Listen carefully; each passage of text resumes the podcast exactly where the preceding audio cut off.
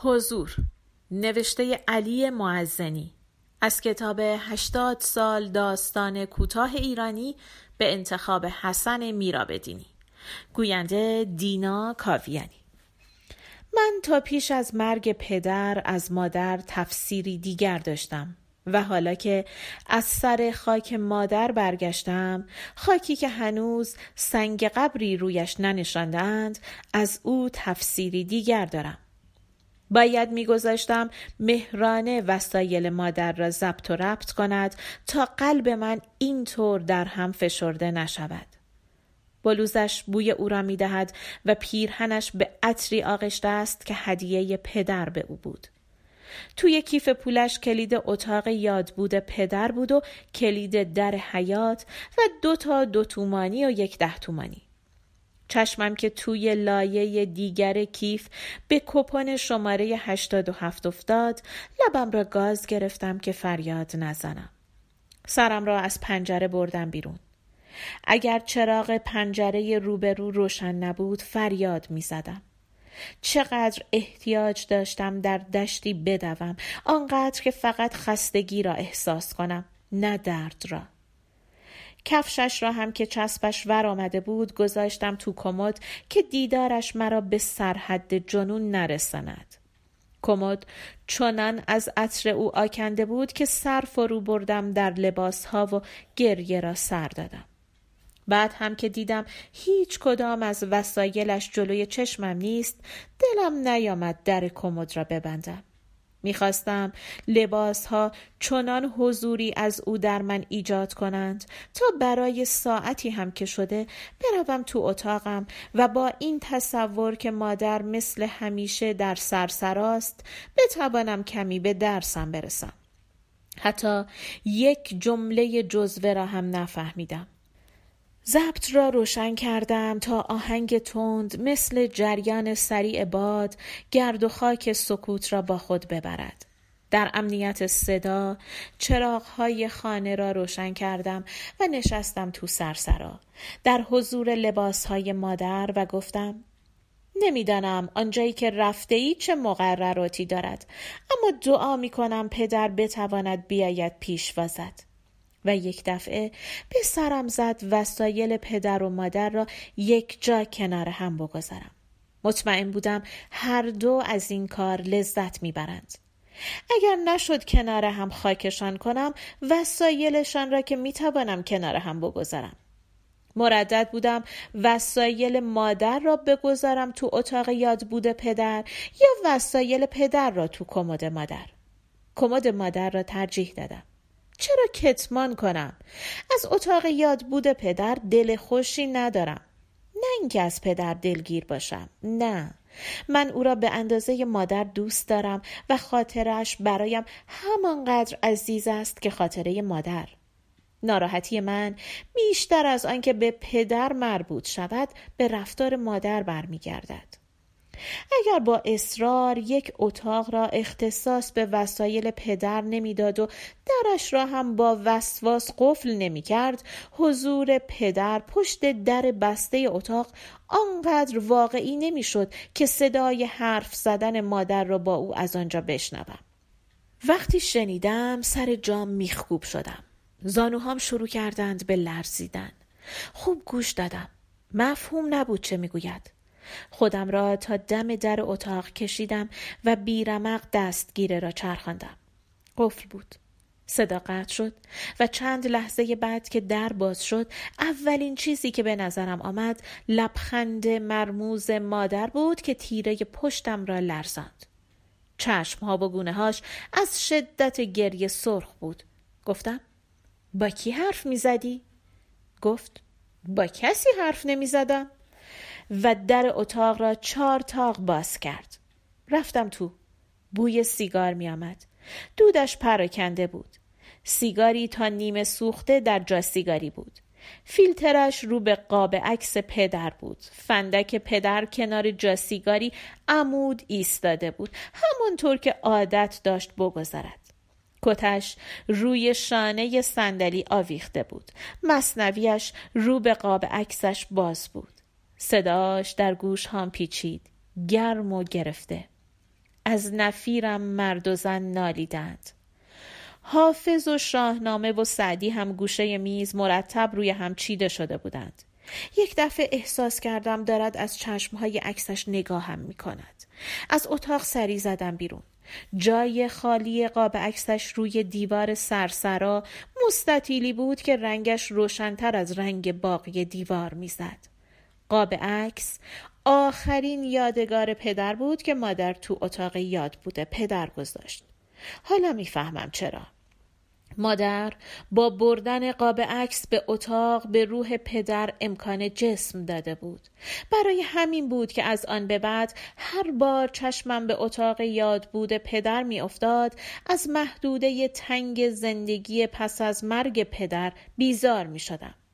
دلم می‌خواست مادر به روح پدر اجازه دهد حالا که از امکان جسم درآمده به هر کجا که دلش می‌خواهد سفر کند. نه اینکه برزخش را در حصار تنگ اتاقی ده دوازده متری سر کند که پنجره هم ندارد.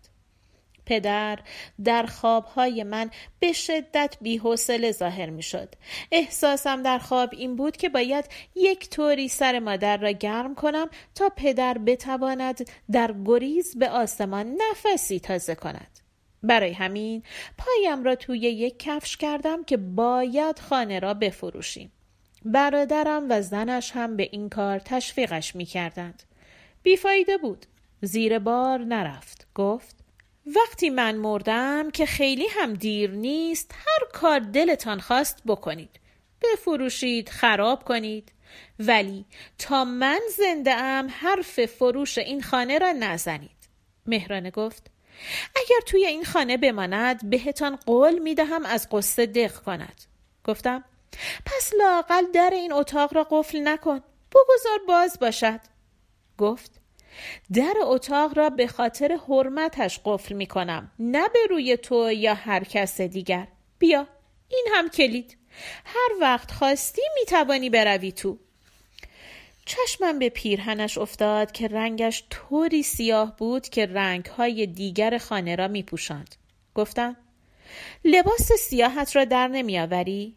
میدانی که چقدر کسلم می‌کند. به سلیقه مهرانه برایش پیراهنی خریدم که زمینش سفید بود. گلهای ریز آبی داشت رنگی که دوست دارم.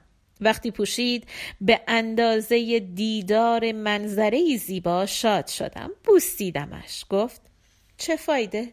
دلم سیاه است.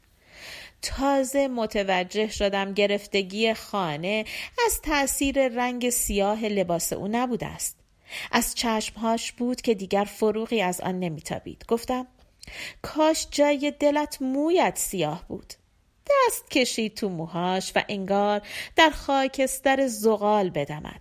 گفتم چرا رنگشان نمی کنی؟ پوسخند زد. گفتم بهانه نیاور که به کدام دل خوشی درست است که زن او بوده ای اما مادر ما هم که هستی. گفت اگر دنبال تراوت میگردی زن بگیر. گفتم می‌گیرم. اما تو هم به اندازه ای که مادری با تراوت باش. اگر موهایش را رنگ می کرد یا ساکت یک گوشه نمی نشست و خیره جای خالی قاب عکس پدر نمی شد به فکر نمی افتادم زن بگیرم. چون قرار نبود زنی که می‌گیرم مونس من باشد. فقط کافی بود مونس خوبی برای مادر باشد. گفتم می‌گذارم به عهده خودت. گفت با من که نمی‌خواهد زندگی کند. گفتم اتفاقا برای تو مونس می‌خواهم. گفت تو به فکر خودت باش من مونس دارم. و طوری رفت تو اتاق که انگار پدر صداش زده باشد. وقتی از اتاق آمد بیرون از آرامش صورتش فهمیدم راست می‌گوید. او مونس خودش را دارد. پس چرا من خودم را بی خود و بی جهت تو درد سر بیاندازم؟ حالا دیگر بعد از چندین تجربه تلخ می‌دانستم اگر زن وفادار می‌خواهم نباید همینطوری زن بگیرم. کتمان نمی کنم که دوست دارم. زن من هم بعد از مرگم به من وفادار بماند. و تا مونس من پیدا شود دختری که وفاداری فروغ چشمهاش است به این نتیجه رسیدم که وجود یک بچه شاید بتواند مادر را قدری از خیال پدر قافل کند. برای همین وقتی برادرم گفت خودش هم دارد تبدیل به روح می شود از فرصت استفاده کردم و گفتم پس چرا دست به کار نمی شوید؟ آن هم بعد از دو سال خندید گفت با این همه گرفتاری گفتم فقط عشق به نوه است که می‌تواند به زندگی برش گرداند گفت این طور فکر می‌کنی؟ گفتم می‌توانم بگویم این تنها امید من است گفت امید من مرور زمان است گفتم مگر نمی‌بینی هرچه میگذرد تکیده تر می‌شود من برعکس تو فکر می کنم.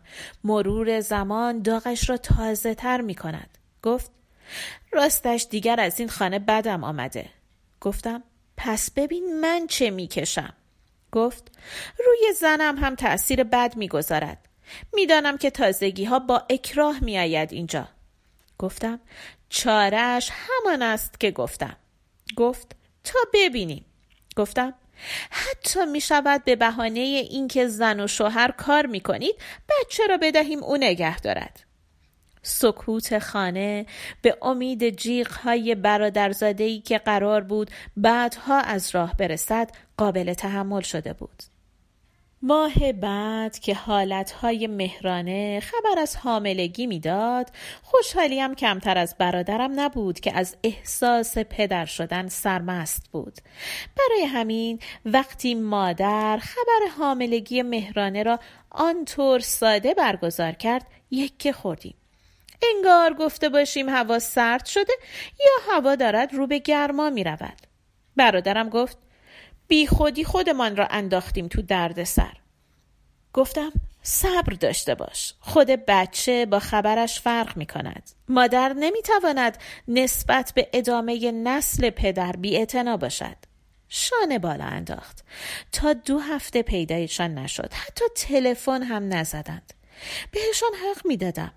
خودم هم دیگر صدای ضبط را به این امید که شاید آهنگی دل مادر را شاد کند بالا نمی بردم. فقط زیر چشمی می پاییدمش. دو سه بار که لم داده بود روی مبل از خیرگی چشمها و حالت بدنش ترس برم داشت نکند سکته کرده باشد.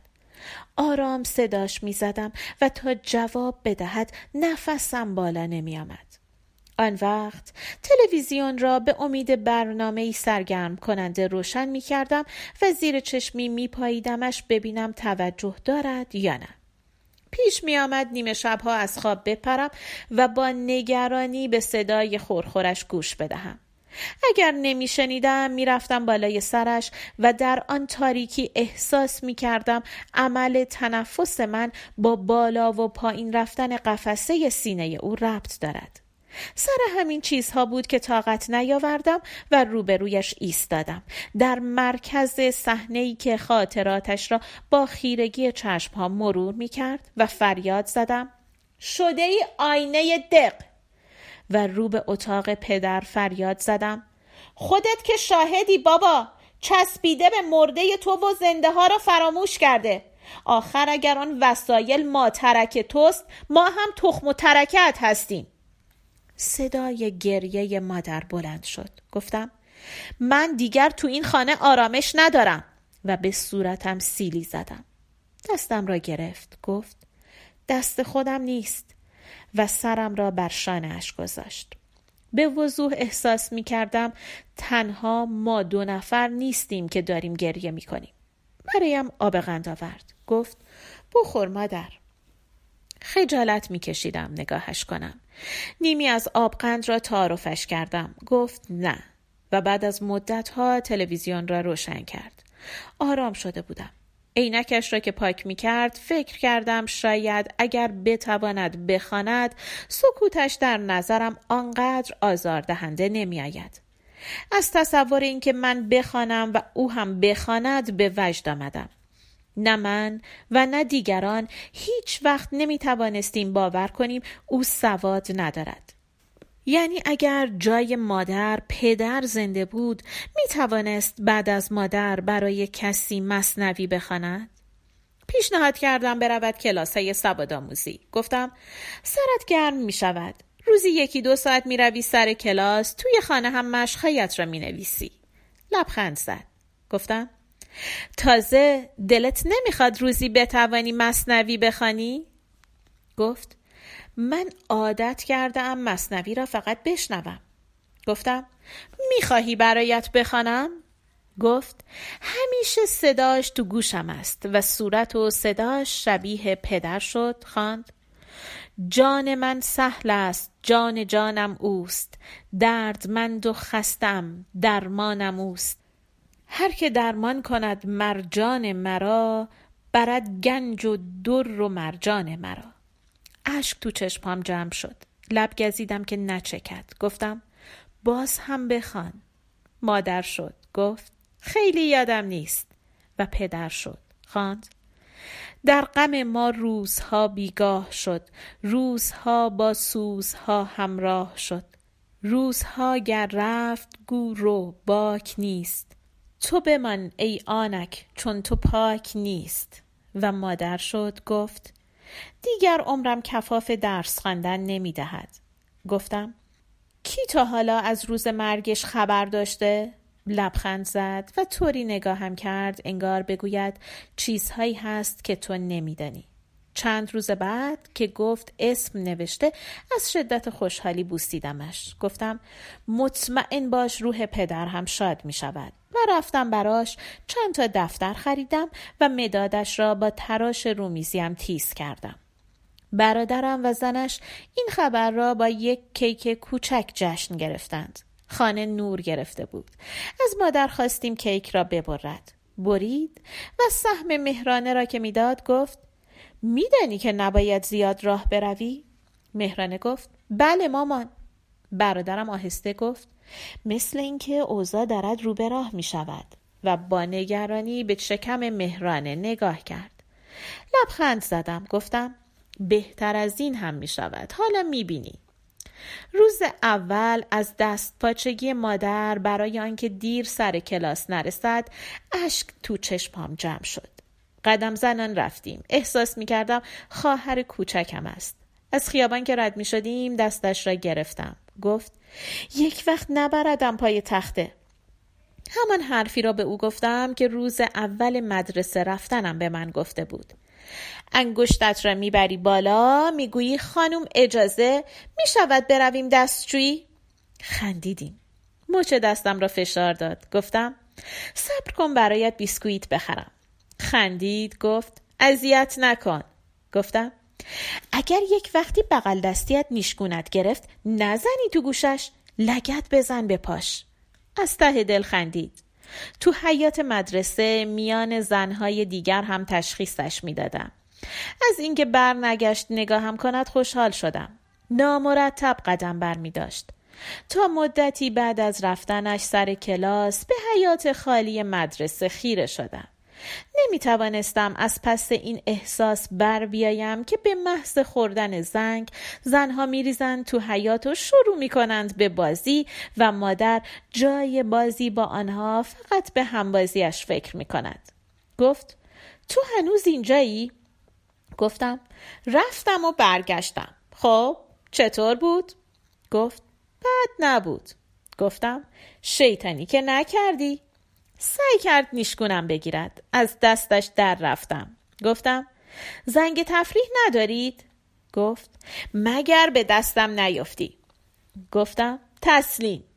و دفترش را گرفتم و ورق زدم. چند تا خط صاف کشیده بود. گفت معلممان دختر خوبی است. گفتم امیدوارم برای تو همینطور معلم باقی بماند. نه اینکه کم کم تبدیل به عروس شود. گفت خیلی هم دلت بخواهد. گفتم امیدوارم تا وقتی من می‌خواهم بیایم درس تو را بپرسم صورتش را بند انداخته باشد. زد به پهلوم خندید گفت بد جنس. گفتم میدانی که چه چیزهایی حالم را به هم می‌زند.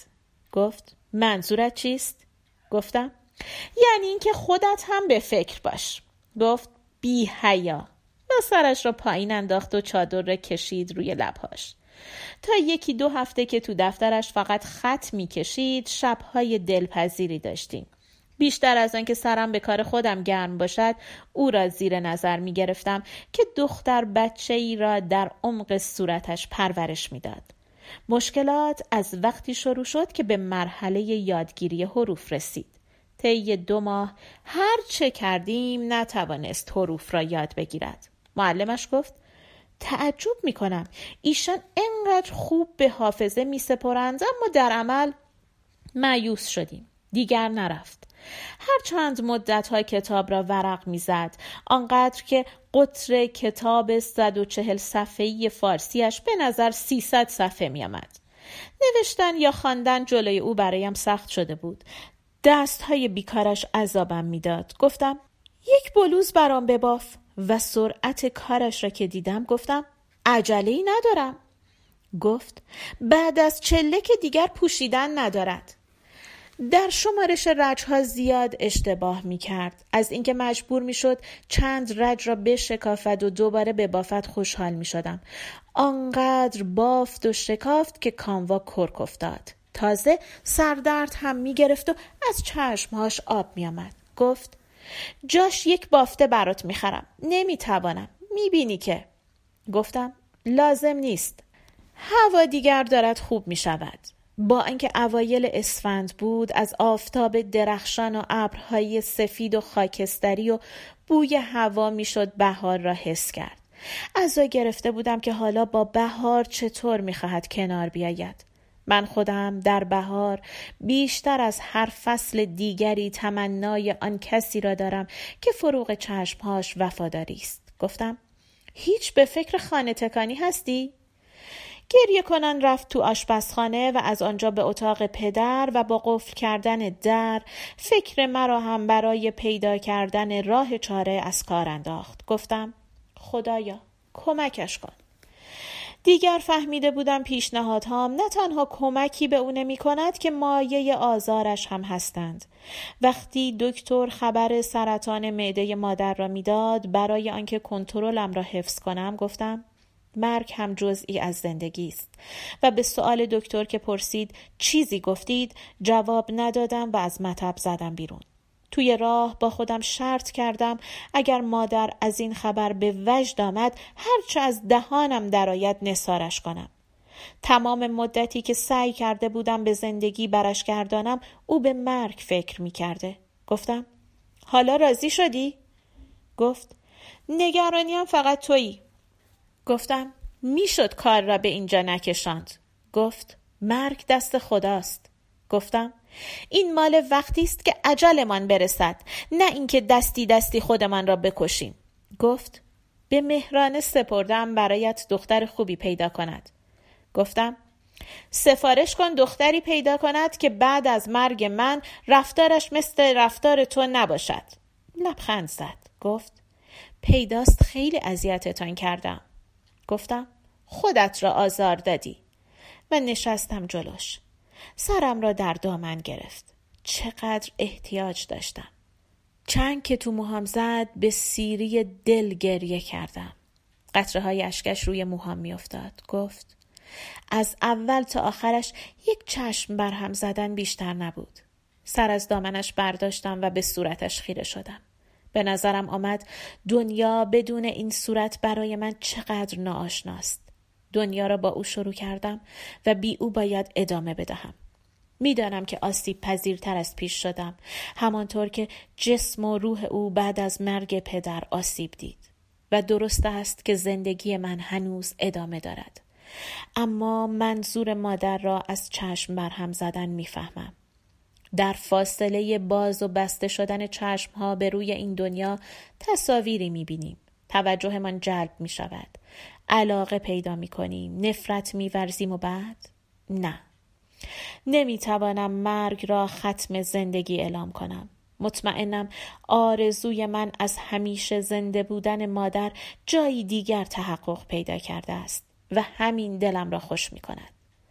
گذاشتن وسایل پدر و مادر کنار هم این تصور را در من قوت می بخشد که آنها رفتند به سفر سفری که من خودم هم در تدارک آنم. البته ساعت حرکتم را نمی‌دانم اما مقدار فاصله ای را که باید طی کنم می‌دانم که از یک چشم بر هم زدن بیشتر نیست. پایان.